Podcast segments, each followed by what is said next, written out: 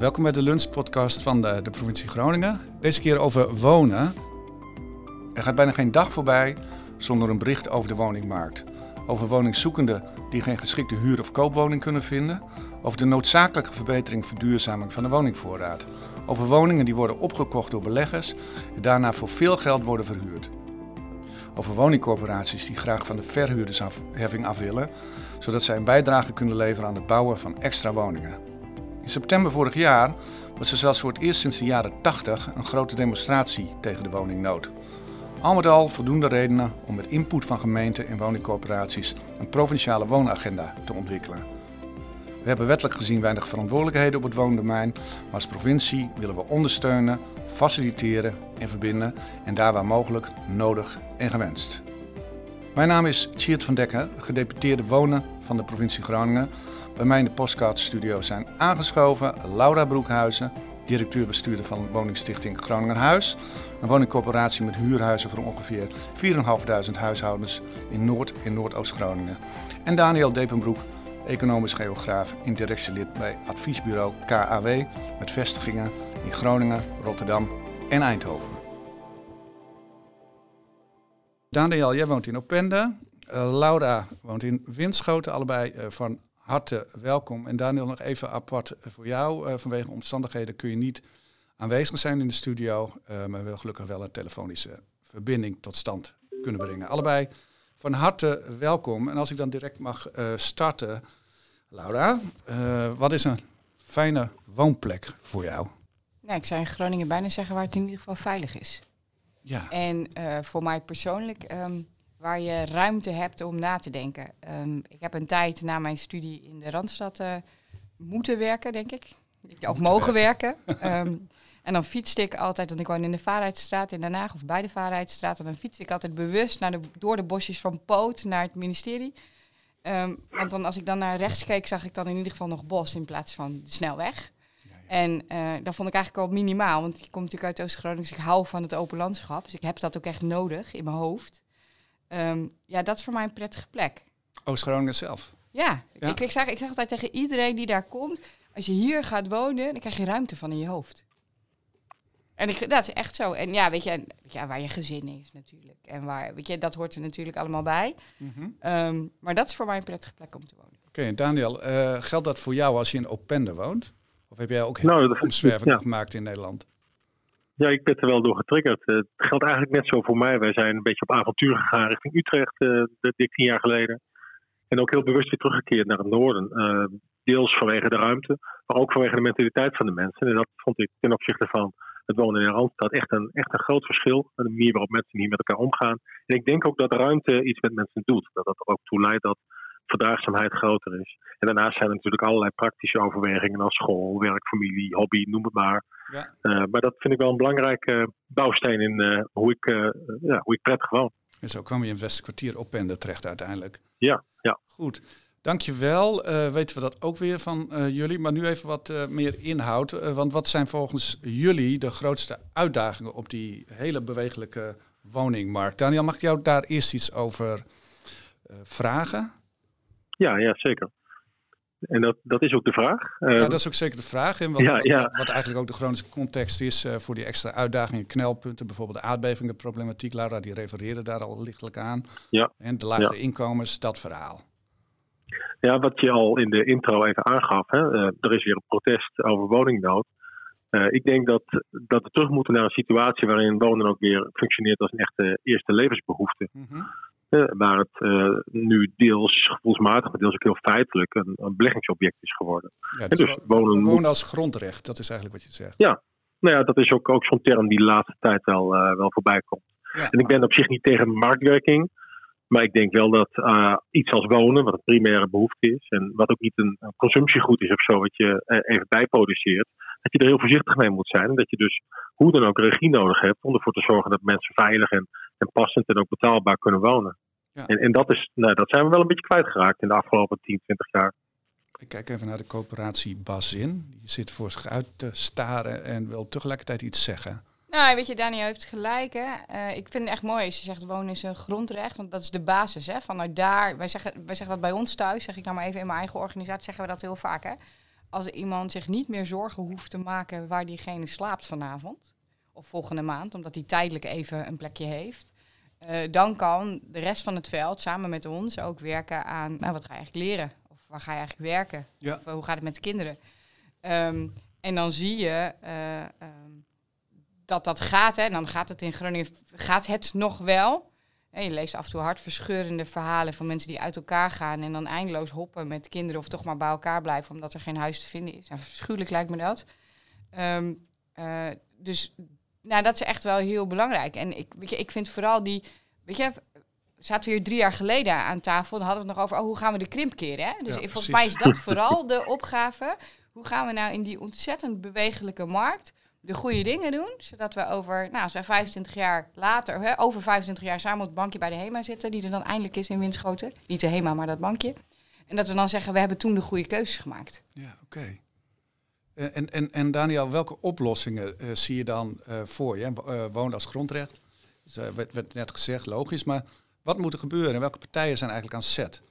En, en bovendien, ook niet onbelangrijk, eh, welke rol kan de provincie Groningen daar eigenlijk in spelen?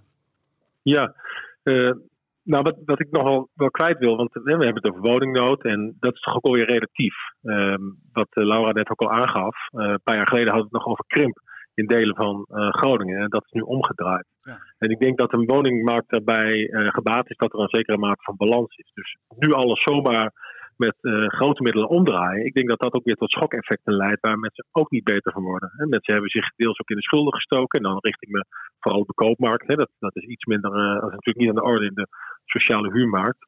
Maar mensen hebben er ook belang bij dat dingen niet in één klap omdraaien. En, en dan hebben we in Groningen eigenlijk wel een bijzondere situatie, denk ik. Want het is hier geen eh, Amsterdam. Maar Groningen zelf als stad is natuurlijk hysterisch eh, qua druk en prijsontwikkeling. En ook elders gaat het hard omhoog. Eh, maar we hebben ook lange tijd ons zorgen gemaakt over het gebrek aan, aan waardeontwikkeling. En ook het gebrek aan druk om, om ook te kunnen investeren in plekken, om bestaande plekken beter te maken. Dus een beetje druk op de ketel is op zich ook niet verkeerd. Ik denk dat we ook in het noorden zo langzamerhand wel echt aan het doorslaan zijn. En dat de krap echt te groot geworden is. Maar eh, nou ja, dat, dat, dus dat er een beetje druk is, dat is misschien nog niet eens zozeer het eh, Mhm. probleem. Dat is ook een kans om plekken te eh, ver- vernieuwen. En ook een, als je daarop kunt antwoorden met, met goede woningbouwprojecten bijvoorbeeld, bied je ook kansen om mensen ook met talent hieraan te binden, te bouwen aan een, aan een goede basis om nou ja, eigenlijk alle lagen van de bevolking toekomst te geven. En tegelijk, ja, ik, ik denk dat dit een beetje een olietanker is en dat we ook landelijk al met heel veel ambities en maatregelen bezig zijn. Eh verhuurdersheffing, nou, daar zal Laura allicht eh, meer over willen zeggen. Maar ook eh, allerlei instrumenten als zelfbewoningsplicht. We moeten goed oppassen dat we niet zomaar van alles en nog wat invoeren nu. Maar het kan wel helpen om, om precies de scherpe kantjes van de woningmarkt weer bij te schaven. En dan hopelijk een beetje over deze, ja, deze overdruk heen te groeien in de jaren. Ik denk, ik denk niet dat er een oplossing is die, eh, die morgen eh, de problemen oplost. Nee, oké, maar dan, Ik denk niet dat het bestaat. nee, maar toch zeg wel iets, iets politiek beladen. Hè? Die verhuurdersheffing die er dan afgaat, weliswaar in eh tranches over een kabinetsperiode van precies eh, vier jaar. Laura, wat doet dat nou voor, voor, voor, voor een corporatie? Wat kun je ermee? Hè? Er komt geld vrij. Wat ga je doen? Ga je nou bouwen? Ga je renoveren? Eh, ga je sociaal investeren? Wat gaan jullie doen? Nou, het is interessant, hè? want we hebben natuurlijk ontzettend gelobbyd voor die verhuurdersheffing. Of ja, niet ervoor, maar ertegen, dat hij eraf moet. En het is fijn dat hij eraf gaat. Hè? En er was natuurlijk eerst nog de nieuwe minister, Hugo de Jonge, die zei... ja, we gaan misschien hem niet eraf halen, of hè, de, wet- de intrekken... maar we gaan hem op nul zetten. Nou, toen waren wij natuurlijk allemaal alweer... eh, nou, alert, zeg ik dan maar even. Gelukkig is er nu een motie in de Kamer aangenomen... waarvan eh, de meerderheid toch heeft bepaald... dat het toch verstandig is om de huurders, eh, verhuurdersheffing in te trekken. En dat betekent dat wij een heel eh, extra deel investeringscapaciteit hebben om te kijken naar, nou, wat doen we nou bijvoorbeeld met onze woningen met nog een slecht energielabel, hè, EFNG. Ja. Maar het is interessant, want het kabinet zegt niet, goh, beste corporatie, wij hebben van u geld gevraagd toen wij geld nodig hadden in Europa en u had toch ook zoveel, dus, eh, en nu, krijgt u, nu hoeft u dat niet meer te betalen. Ze zeggen nee, we gaan naast de lokale prestatieafspraken die wij maken met gemeentes en huurders, regionale prestatieafspraken maken. En ik ben dan wel heel benieuwd, wat komt daar dan uit? En met wie doen we dat dan? En wat ik het allerbelangrijkste vind, en die vraag heb ik ook neergelegd, maar nog geen antwoord op gekregen. Als wij straks regionale prestatieafspraken maken, ehm, gaan we dat dan doen met de provincie? Nou, Dat gaat dan denk ik in Groningen ook nog wel lukken. Maak me dan niet zo zorgen over. Hè. Daar hebben we natuurlijk in Oost-Groningen goede voorbeelden van. En als ik kijk naar de samenwerking in coöperatieland met de G13... En hè, dat zijn alle corporaties in Groningen en hebben ook nog de kracht. Dat zijn daar dan de acht van in het aardbevingsgebied. Nou, wij krijgen die vastgoedportefeuille wel op orde hè, met elkaar in één beeld. Maar waar blijven die huurders dan? Ja, precies. Dus ik maak me daar echt ernstig zorgen over. Ik denk ook, waarom wil de minister dit? Dit werkt eigenlijk al best wel heel erg goed. Uh, en volgens mij is het wil hij graag grip houden. Ja, dat kan ook op hele andere manieren. Maar wat wij ervan van de verhuurdersheffing gaan doen, is uh, investeren in uh, verduurzaming. Bijvoorbeeld. En kijken naar de toekomstbestendigheid van woningen. Maar heb je dan ook over bestrijding van energiearmoede? Bijvoorbeeld? Nou, daar kom je dus nu op. Hè. Dat is, als, ik nu, als ik nu met huurders praat, dan gaat het eigenlijk altijd daarover. Hè, wij zijn nu met onze huurders in gesprek over welke huurverhoging we gaan doen. nee, wij mogen 2,3 landelijk. Nou, ben aan het kijken of dat ook anders kan. Moet wel in de business case passen natuurlijk. Uh, dat gesprek zijn we aan het voeren. Maar de eerste vraag is, ik betaal nu het dubbele voor mijn energierekening, want mijn energieleveranciers failliet gaan. Hè, en wij hebben echt huurders die daar last van hebben. En die betalen ineens op een label A-huis 2,5 keer zoveel. Ja, dat kan ik niet oplossen met huurverlaging. Ik kan nog extra zonnepaneel erop zetten, maar die woning is al A. Ja. Dat krijg ik niet meer voor elkaar. En dan hoor ik inderdaad zo'n huurder stellen, ja, we hebben de kachel maar op 17. Ja, weet je, ik word daar zo verdrietig van. Dat snap ik, denk ik. Heel goed. Maar Daniel, nu even vragen aan jou nog. Hè. Jij bent nu even de coöperatiebaas.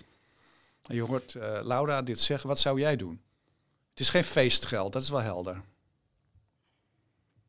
Ja, ik, weet, ik denk niet dat ik heel veel anders zou doen dan, uh, dan Laura. De, wat mij wel opvalt is dat een aantal jaren geleden het gesprek ook met de huurdersorganisatie nog heel vaak ging specifiek over die huursverhoging. En dat uh, investeren in verduurzaming een beetje gezien werd van ja, nou ja, dat, dat moet maar. Als het ons maar niks kost. Terwijl nu inmiddels wel duidelijk is geworden hoe belangrijk uh, een duurzaam huis is. Hè.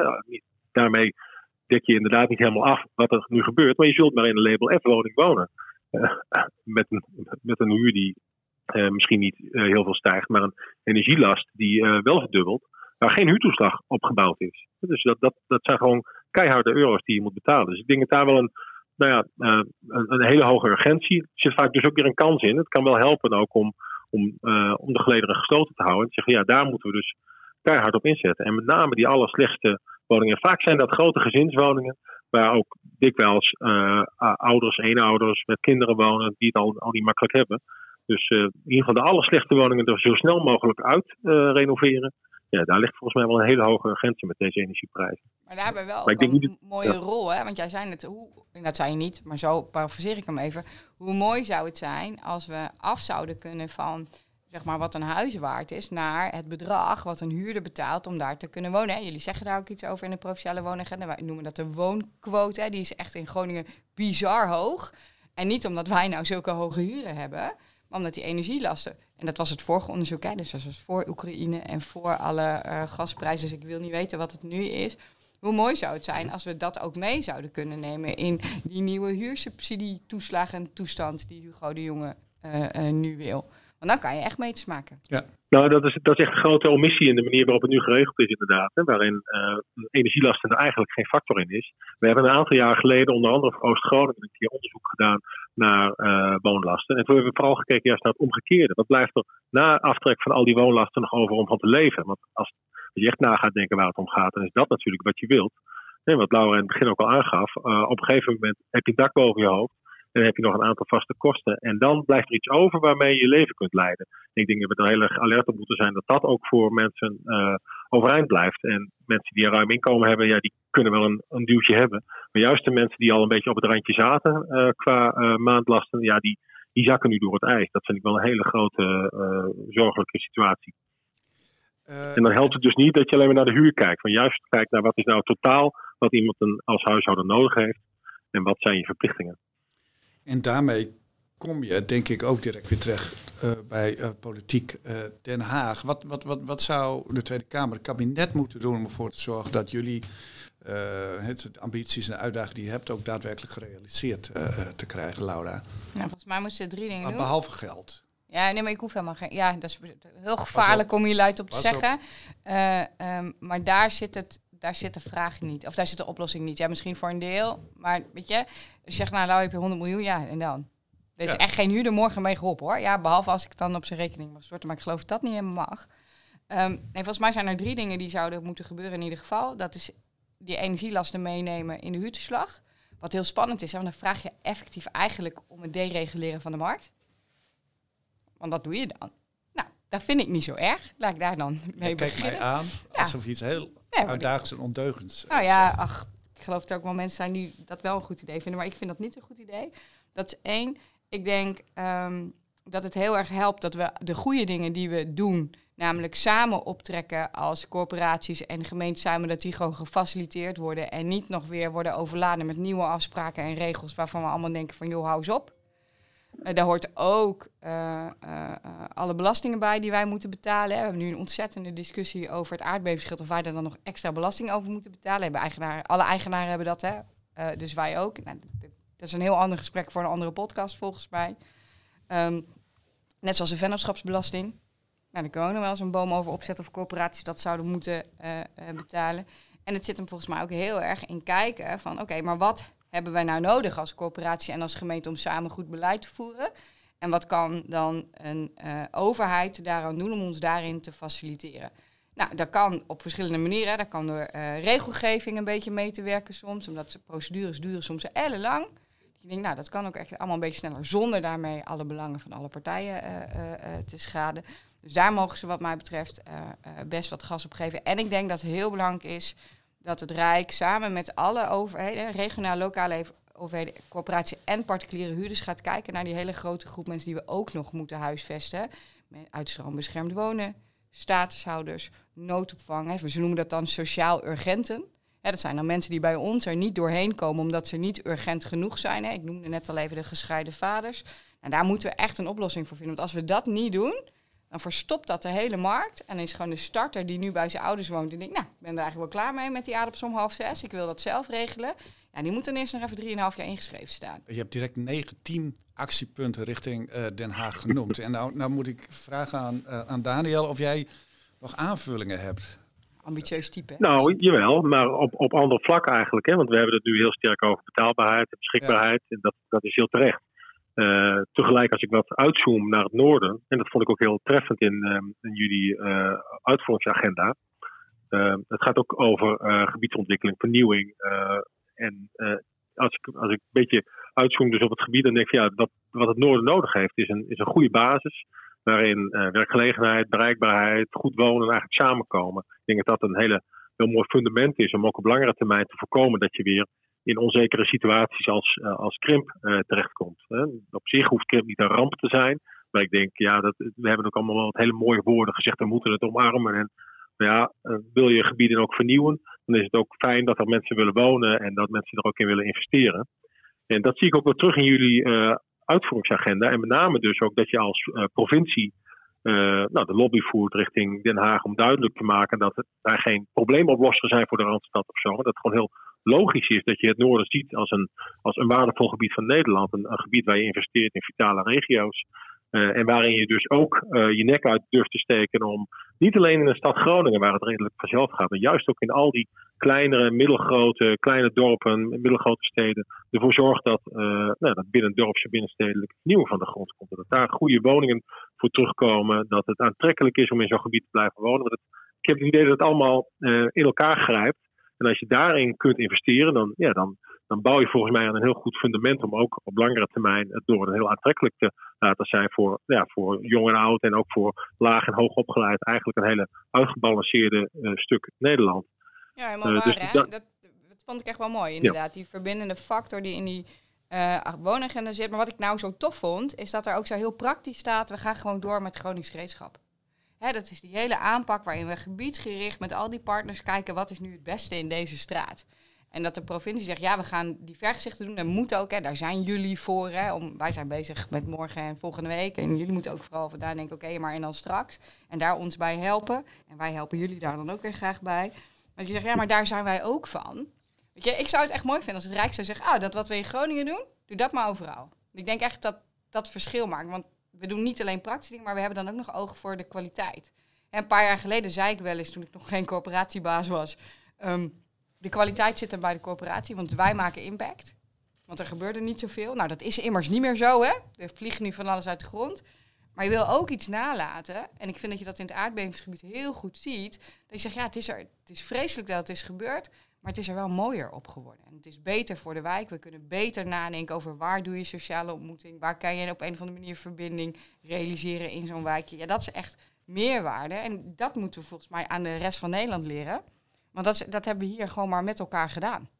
Daniel, is dat de boodschap in de oproep vanuit Noordoost-Groningen? Jij woont in het Westenkwartier. Dat is een heel ander vraagstuk, toch? Of is het Ja, er zijn geen bevingen in het vraagstuk, maar uh, in wezen is het hetzelfde uh, mechanisme. Je zou kunnen zeggen dat, dat een gemeente als Eems-Delta bijvoorbeeld het geluk bij het ongeluk heeft. Inderdaad, dat uh, door alle investeringen, noodgedwongen investeringen, waar mensen in het beginsel niet om gevraagd hebben, dat ze er misschien over 10, 15 jaar met een prachtige woningvoorraad zitten. Werkgelegenheid gaat op de goede kant op, bereikbaarheid. Uh, nou ja, is in tijd uitgedrukt ook helemaal niet zo slecht volgens mij. Dus ik, ik zie daar best wel uh, veel positief perspectief voor zo'n uh, gebied. Beste kwartier kan het wat meer op eigen kracht, denk ik. al was het maar vanwege de, de ligging aan, nou, plat gezegd, de gunstige kant van de stad Groningen richting Randstad, richting de, de rest van het land. Maar dan nog steeds zie ik ook daarin, in kernen als Leek bijvoorbeeld, of in Zuidhoorn, herstructureringsopgaven die, die dat soort gemeentelijke organisaties niet gewend zijn om te doen. Was ook nooit nodig. Uh, het heeft ook op een gegeven moment langzaamaan een omvang. Ja, daar is het niet helemaal op ingericht. En dan denk ik dat een, een provincie ook een hele mooie rol kan spelen om enerzijds mankracht, denkkracht te leveren aan zulke gemeentes. En anderzijds ook een beetje, beetje te helpen, het, het lef te tonen, het durf te tonen om het aan te pakken. Want dat is iets wat uh, ook in, uh, nou, in een eerdere studie in het noorden heel erg ondervonden. Dat juist buiten de grote steden om, met name de wat, wat, wat middelgrote kernen, het daar wel heel moeilijk mee hebben. Om het, om het van de grond te krijgen, om het ook aan te durven. En dan denk ik, ja, dat, daar zie ik een hele mooie kans. En dat geldt ook voor het Westenkwartier. En, uh, en ook voor Oost-Groningen, denk ik, dat dat nodig is. Ik laat bewust even stil te vallen. Om te zien of het uh, genoeg indaalt uh, bij iedereen. Want het is natuurlijk een schitterende oproep. Uh, en het, het, het, het, levert natuurlijk ook heel veel perspectieven op. Zijn er nog kwesties waar je nu zegt dat, dat, dat wil in nu, nu agenderen? Ik zit hier nu toch met de gedeputeerde. Voor dit um, moment. Nou, Jullie hebben heel veel gezegd hoor. En dank voor de opmerkingen over de provinciale woonagenda. Dat is natuurlijk belangrijk voor ons. Ook spannend. Want de provincie heeft geen wettelijke taak als het gaat om wonen. Maar wat we wel proberen te doen is alles in verbinding met elkaar te brengen. Ja, maar laat ik er dan ja. dat over zeggen. Ja. Als Hugo de Jonge komt met zijn regionale prestatieafspraken die woningmarkt breed zijn, hè? waar Groningen en Drenthe, nou, interessant zeg maar, hoe we dat dan met elkaar gaan doen. Hou dan vast wat we hier goed met elkaar doen. Ja. Namelijk in de praktijk gewoon de verbinding leggen, huurders voorop en dan samen lokaal afspraken maken. En alsjeblieft, maak er niet iets heel ingewikkelds van, want we doen hier de goede dingen goed en vrolijk voorwaarts. Dankjewel. We zijn alweer aan het einde gekomen van onze eerste podcast in het kader van de Week van Leefbaarheid en Brede Welvaart. We hebben het met Laura Broekhuis en Daniel Depenbroek gehad over een aantal grote uitdagingen op de woningmarkt. Persoonlijk vond ik het erg interessant om jullie te mogen interviewen en kennis te nemen van jullie visie over dit belangrijke onderwerp voor de provincie Groningen. Ik ga ervan uit dat de luisteraars dit ook vinden. Laura, Daniel, hartelijk dank dat jullie aan wilden schuiven en je kennis en expertise met ons wilden delen. Ook dank aan het Sociaal Planbureau Groningen. Deze podcast is in samenwerking met hun tot stand gekomen. Luister ook naar de volgende podcast over generatiearmoede. Johan Bronges, directeur van de Tindergroep, en Erik Meij, die onderzoeker is bij de Rijksuniversiteit Groningen, zijn dan mijn gasten. En met hen ga ik het hebben over de armoedeproblematiek in onze regio en het onderzoek van de Rijksuniversiteit van Groningen. Tot dan!